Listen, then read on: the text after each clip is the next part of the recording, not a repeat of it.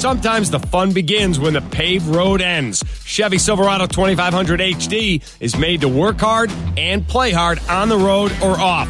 Go to ChevyDriveChicago.com for details and experience life in HD.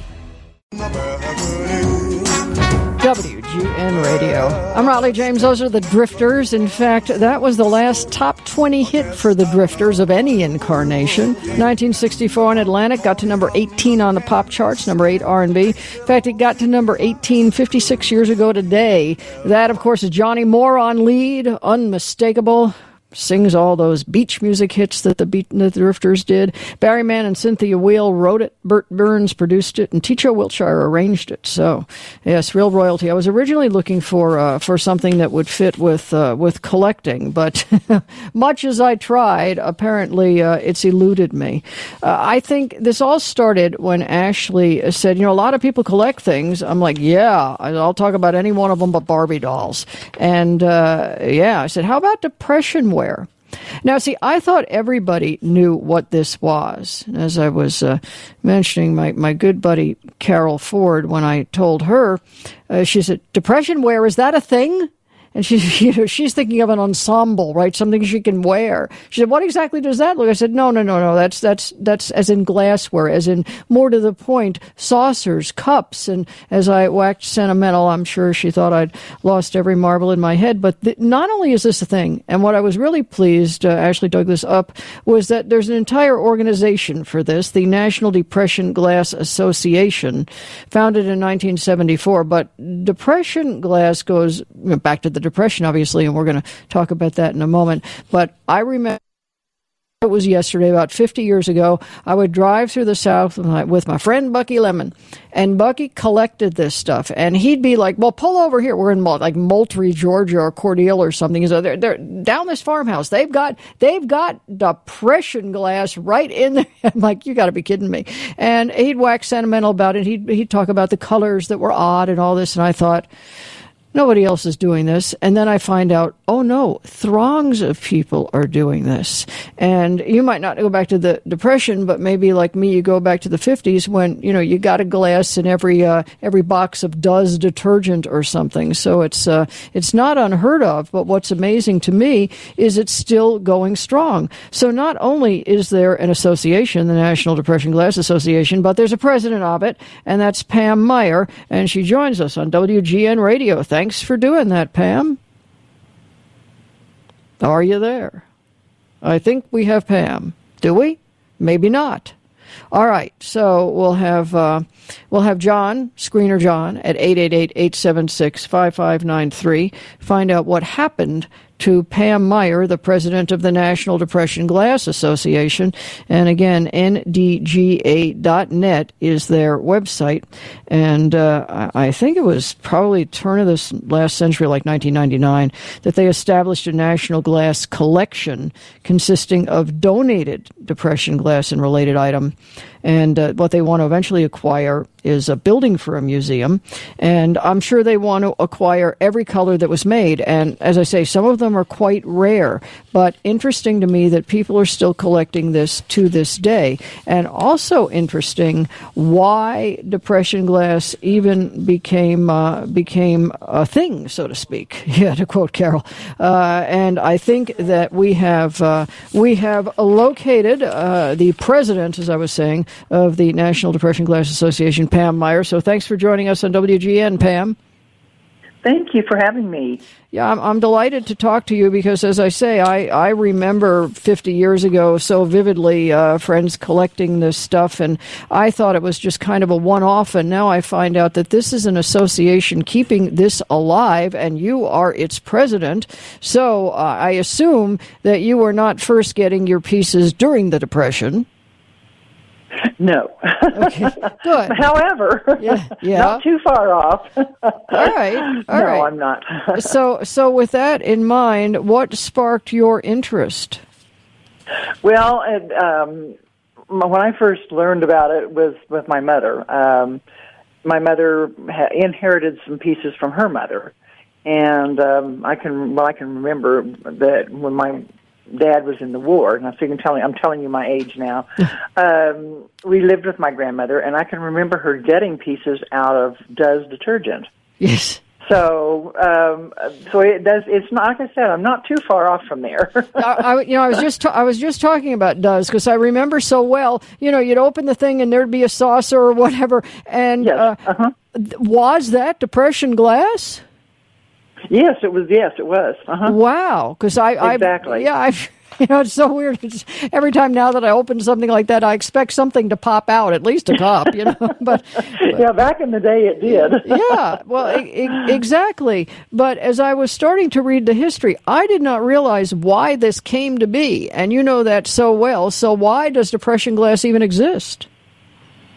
Well, it was um, uh, back in the day when, back in the Depression era, when when they had the crash in 1929, uh, things kind of went downhill, and people lost jobs. There was no no jobs. The, the food was scarce. It was difficult to uh, to keep a family together. And the people who had the glass factories back, most of most of the back uh, were back in the um, East Coast um, Ohio and Virginia and West Virginia and places like that. And these people did not want to shut their furnaces down. And so they kept their people on with a greatly, greatly reduced rate of, of um, uh, pay, but they had income coming in and they, they produced all this, mass produced all this um, colorful glass. And uh, of course, the, the grocers and the um, gas station attendants, people like that who gave away this glass didn't have a lot of money to buy it, but they did buy it and they put it in their uh, product to entice the the housewife to spend what little money she got on that particular product. And that's how these um, the housewives got their pretty glass. They would they would buy that product to get the next piece that came out and um, that's that's pretty much how it came. The the men had work uh, at a greatly reduced rate, and the furnace was kept going, and um, and glass kept being produced.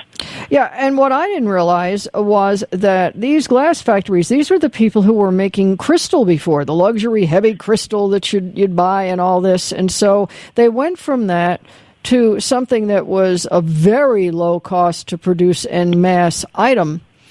And, Absolutely. And they weren't selling it to the end user; they were selling it as a premium, the same way you'd say, you'd get green stamps or something. Yes. Mm-hmm. Which is yeah. There, it's really interesting to see what uh, some of the catalogs back in the day, what they were selling them for. I mean, they were just pennies. Sure. That you could pick these things up for, and and so they could afford to put them in the chicken feed sacks and the flour sacks and what have you, uh, to give away to the to the farmers and and uh, and then the Duz detergent and oatmeal, right. uh, things like that. Now, I was not around for the original issue, and neither were you. But I'm no. I'm I'm wondering because you say, well, the housewife's looking for the next item. Since there were so many different colors and all that, did they first go through saying, well, we'll issue the red set now, and then the amber set, or what have you, or how did they how they do that?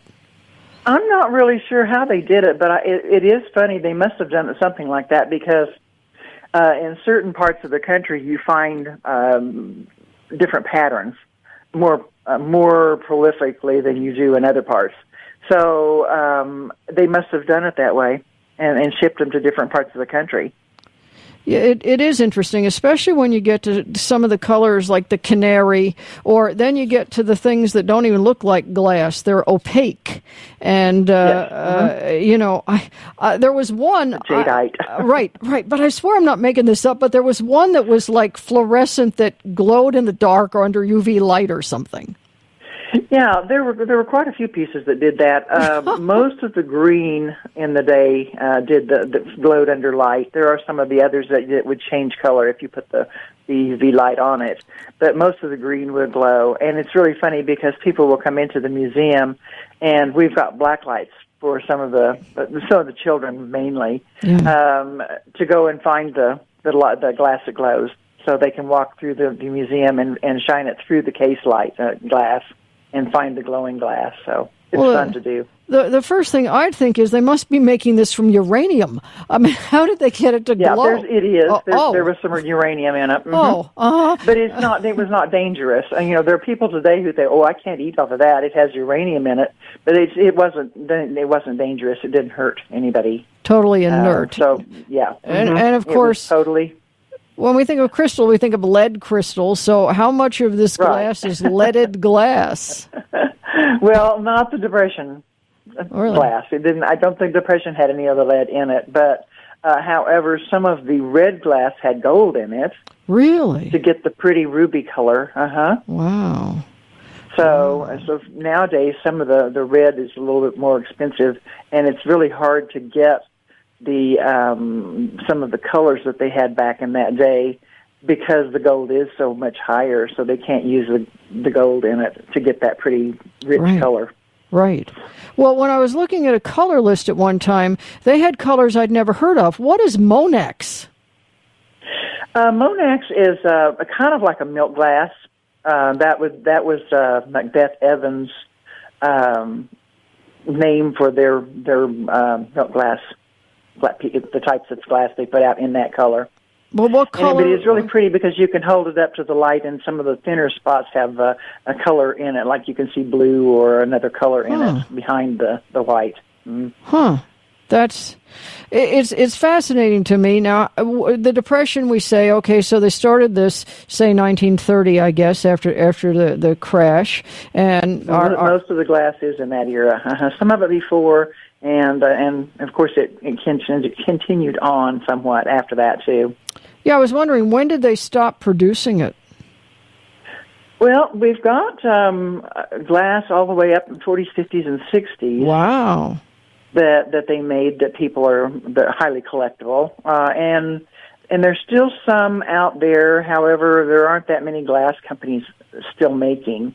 Um, you've heard of Corning. Oh, well, Macbeth Evans was uh, was originally. Uh, Cor- uh, Corning was originally Mac- Macbeth Evans that made a lot of the, the Depression era glass. Um, a lot of that was also started out with uh, utility type glass, like glass windows, Mm-hmm. and before they even got to the the early American pattern glass. So those older companies were in business a lot longer. Um, there were so Yeah. many glass companies too that there were a lot of fires, and and they never came back. Once they had a fire and burned down, they didn't come Right. back, or they did rebuild under another name. Okay. So there are a lot of different names out there. It's interesting because some last today, you mentioned Corning, of course, everyone knows Corning, or Pyrex, which is one of those names that's uh, still with us. Uh, but, you know, I contend the old Pyrex, which just never anything happened to that. The new Pyrex have this exploding feature on some of them where, you know, you can put it in the oven and next thing you know, something goes very wrong. I assume that uh, with depression. Yeah, that's not good. No, it's really not. You know, as I've said more times than not, little slivers of glass and little slivers of rice hanging in mushroom sauce from your drapes. It's just, No. it's just, yeah, bad all the way around. But I, I want to talk about the hardiness of depression glass coming up next. And if you collect it and have any questions, I'd love to hear from you. 888-876-5593 is 8888 R-O-L-L-Y-E. The website is ndga.net and the guest is Pam Meyer right here on WGN Radio. We just if the see you. Well, don't bother me. No. WGN Radio. I'm Rollye James. That's Shirley Gunter and the Flairs with Oopsie Opsie Oo, 1955 on the Flair label. It was a B-side, actually. She had Oop Shoop the year before with the Queens on Flair. Her brother was Cornell Gunter, who was in the Flairs, as well as the Coasters and early Platters, and he would have been 84 over the weekend. Sadly shot to death in his car in Las Vegas in 1990, just 53 years old, and I don't think that's ever been solved.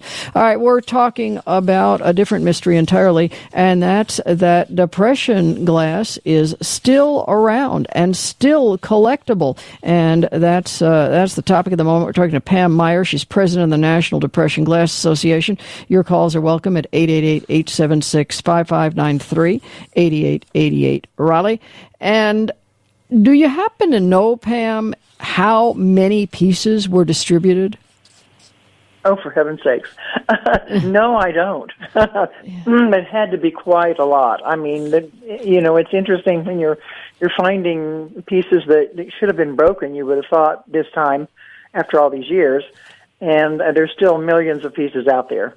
I Yeah. have no idea. And they are they are hardy. Well, uh, if not the number of pieces, have you? And I'm sure you've been working on this for years. Put together d- the definitive list of all that was out there, like all the colors and all the varieties of whether it was a saucer or a glass or a bread table, bread Oh, plate. I don't know that anybody has. It is um, every every pattern doesn't have the same amount of pieces made for it. Um, there are some patterns that have a lot of pieces, and some patterns that have just very few. And um, I, I just don't know that anybody has ever even thought about doing that. That would be an interesting uh, an interesting project, Oh yeah. No, and one that would take a long time. well, it would, but I just wonder uh, because I'm sure some of these companies are forever gone, but uh, Yes. may, maybe the records thereof or some of the companies. Uh, well, I should also ask it this way: since there were multiple companies that were producing the same product, was this a competition or, or were they working in concert? You know, I'm not sure it was a competition because um, I just think that they were out just doing what they could. Um, they had their machines; they were putting them in, in work and putting them into work and men to work, and I think they just made what they could and as, as much as they could. Um, uh, I know that, that it's really interesting because some of the people who were working for one company and designing would stop working there and go to another company and so some of the designs you see in the the second company look a little bit like the the first company and and on and on it goes. So you'll be able to see some characteristics that you would find one place in another place and maybe even three or four companies down the road because they've changed places or married into the family or somehow uh, bought into it and was part of uh, part of the ownership so it's it's really interesting to, to see if you can excuse me see if you can find the similarities Yeah. and uh, it's really difficult because a lot of the um, a lot of the records were burned up when the when the factories burned And they did burn because, of course, that Yes. you know that process is prone to that. But uh, one thing I'm pretty certain, and it's only anecdotal, I can't know for sure, but I would bet if any of these folks were still alive with us, the the one thing that would surprise them the most is that anybody was still collecting it. Um, maybe. Um, I know that the the Cambridge Glass Company they did elegant depression. Uh, theirs was more hands on and took more people to to process their glass. So uh, they have had um, conventions where they've had some of the past workers in, and I think those people knew um, they know that that it's still uh, out there, and there's a lot of um, in the in the Cambridge Glass Company has a museum in Cambridge, Ohio, and they have people out there who have relatives who've worked in it, so they all get together and they do their once a year um, uh, convention, and they have relatives of people who've worked there, and um, there's it's amazing how many people are still have attachments to that glass factory. Oh, I'll bet. I'll bet. Dave in Bradley, Illinois. Welcome to WGN Radio. Yes, I was going to ask you if Carnival glass and Depression glass were one and the same. Good question. No, What are the no, they're not. What are the differences? Well, um, Carnival glass, for the most part, was earlier. Uh, it was still it was among the uh, early American pattern glass era, and which would be the er, mid 1800s up to the early 1900s. So it was right before um, the Depression era. So there's probably some um, uh, carry over into that Depression era, and there may have been some still made at that time. But for the most part, it was made earlier, and it's older. Interesting. Does anybody Oh, does it- anybody collect that? Oh, sure. yeah. yeah, there's a lot of people that have uh, that have collections of Carnival, and it's gorgeous. Um, Has the, back in the day, has the value of back in- Depression glass gone down at all in the last 20 Yeah. years or so? yes, it has. In the last in the last ten years, it's gone down considerably. Yes. Uh-huh. Why? Well, because our young people aren't as interested in it as the Mm. older people were. Interesting. I would thought I would thought the uh, older it gets, the less there'd be, so therefore the higher the prices. But so much for that theory. Uh, so, uh, Dave, are you asking because you have a ton of depression uh, or carnival glass? I in your- have some Depression glass, but not really a whole lot. Most of this Magnolia, that was probably the the most common color, Magnolia, or the orange type. Oh, I remember The, the yes. marigold, marigold. uh-huh. Marigold, marigold, Yeah. Yeah. Yeah. Yes, mhm. That's the one I saw too, and it's not the best of the colors, is it? But No, I have, a, Well, I there's have some some grape that's stuff really, too. But really um, uh, good. yeah. Yeah. All are you familiar with the Fiesta ware at all? I don't know Fiesta. Yes, I am. What is it? Fiesta ware's pottery. Okay. Yeah, Yeah, I have but one it- piece it of was Fiesta done in the ware that's same supposed era. to be pretty valuable, but I don't. It's like a 12-inch red one uh, base. Well, if you, Uh, you, Uh-huh. you probably would have to find someone to sell it to, so you better sell it quick because they're. yeah, that's what I was wondering. If, You know, suppose that on the internet it says like eighteen or nineteen hundred dollars, but I don't think you'd get that for it. Well, they're they're Probably not. they're they're they're dying by the minute, so sell it by Saturday. right. okay. Well, thank you very much. Thanks, Dave. Appreciate it. Yeah, I'm I'm just shocked that it went down in value. You know, Pam, I would have never thought that uh, because again, the the longer time passes, the less uh, these pieces are available. Though they are hardy, I I, I realize that. Yes. Uh, Bill and Bala wants to join in. Uh, welcome to WGN Radio. Hi there. I have three questions I was hoping Pam could answer.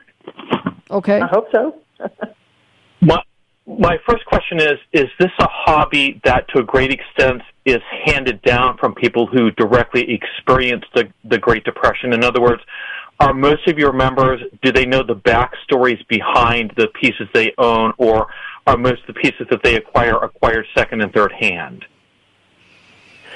That's a good question. Um, there are some who had, know the backstory and have started because they saw it in Grandma's cabinet and um, and remember it on the Thanksgiving table or or Sunday table or whatever. But um, there's an awful lot of them that like it because they they like the color or the pattern or something else.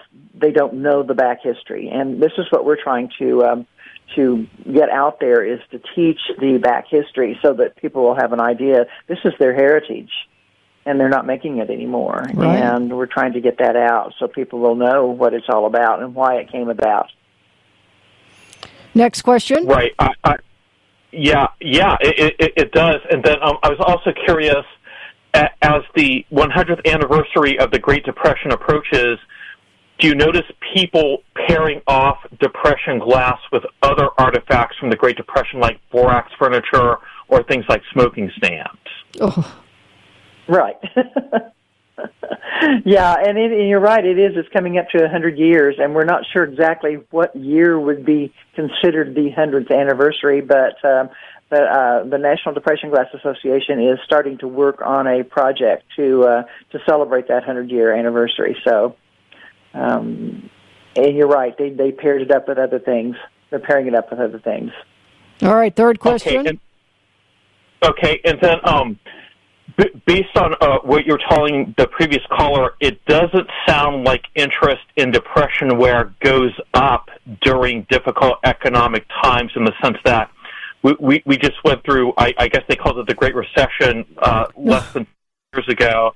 And I would think that when times get tough, people would look to the past for objects of beauty that they that they can take comfort in in the present. But that doesn't sound like like that was the case. No, it, it isn't the case. And, and back in the day, the some of the prices were extremely out of sight as far as I'm concerned. Uh, they just went up, up, up, and up, and then all of a sudden it just came down. And and the reason for that is that they the kids today, the young people today, are not interested in what mom and dad were doing um, 15, 20 years ago. And it's still not not exactly cheap, Bill. I was just seeing a sandwich plate in Princess Pink from Anchor Hocking that they want a hundred bucks for. That well, would yeah, good I mean, luck. o- o- obviously when. Uh, obviously, when times are tough, people don't have the money to spend. It's Well, just that's somehow I was thinking when when That's when true. times are tough, i i interest would tend to peak. That's all. Yeah, they just don't they just don't have the money for it. But there you have it. All right. Thanks for That's true. calling. Mhm. Now, Super. Thanks for taking my call. Bye bye. Sure. I was looking at this Princess Pink. I, I do like the color, and they they've got uh, a, uh, a goblet of some sort that they say was made between 1931 and 1935. I don't know how they uh, how they know it, but uh, th- these uh, a hundred bucks for the sandwich plate is that considered a good deal? Well, that probably is a little bit high right now because most of the most of the books that you're looking at are older books when the when the prices were up higher. Uh, there aren't too awfully many uh, new reference books with newer prices in them being uh, published today. So it's uh, you're having to take those prices and and look downward on what they are because you're not going to be able to get a hundred dollars for that Right. unless it is one of the rare pieces that that you can't find anymore at Well, all. or unless some fool bought it here at the website, you can pay on PayPal. I mean, it is available. Yeah.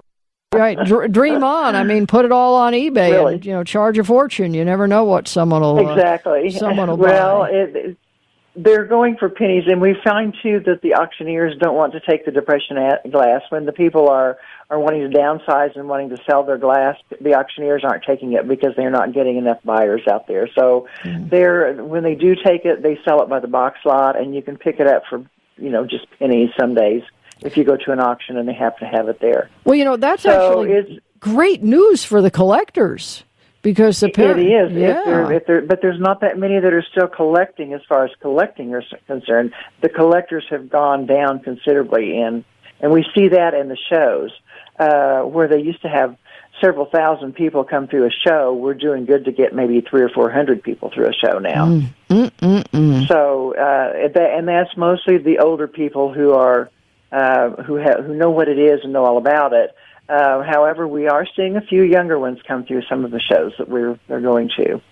So um, that's that's hopeful. That's, that's Yeah. bringing a little hope to us. Those of us who love it. Yeah, it's got it's got a wonderful history, and I would think those familiar with the history would be uh, more in line to want to collect or buy. But some of the colors are just breathtaking. They are. And you know, when you walk into a, a, a show or a museum where all these uh, p- dishes are out, it just, I mean, you, you can't help but smile when you walk in. It's just absolutely gorgeous. And um, uh, you can't come to a show and be in a bad mood. You, Right. you just can't.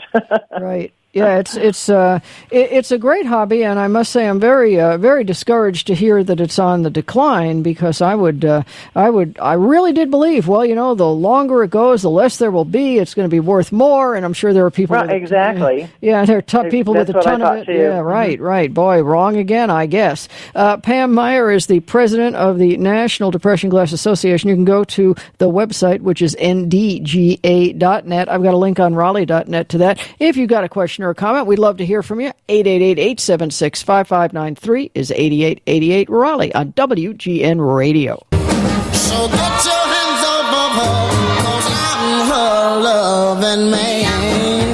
WGN Radio. I'm Rollye James. That is Little Willie John. Leave My Kitten Alone. 1959 on King. That's number 13 on the R&B charts.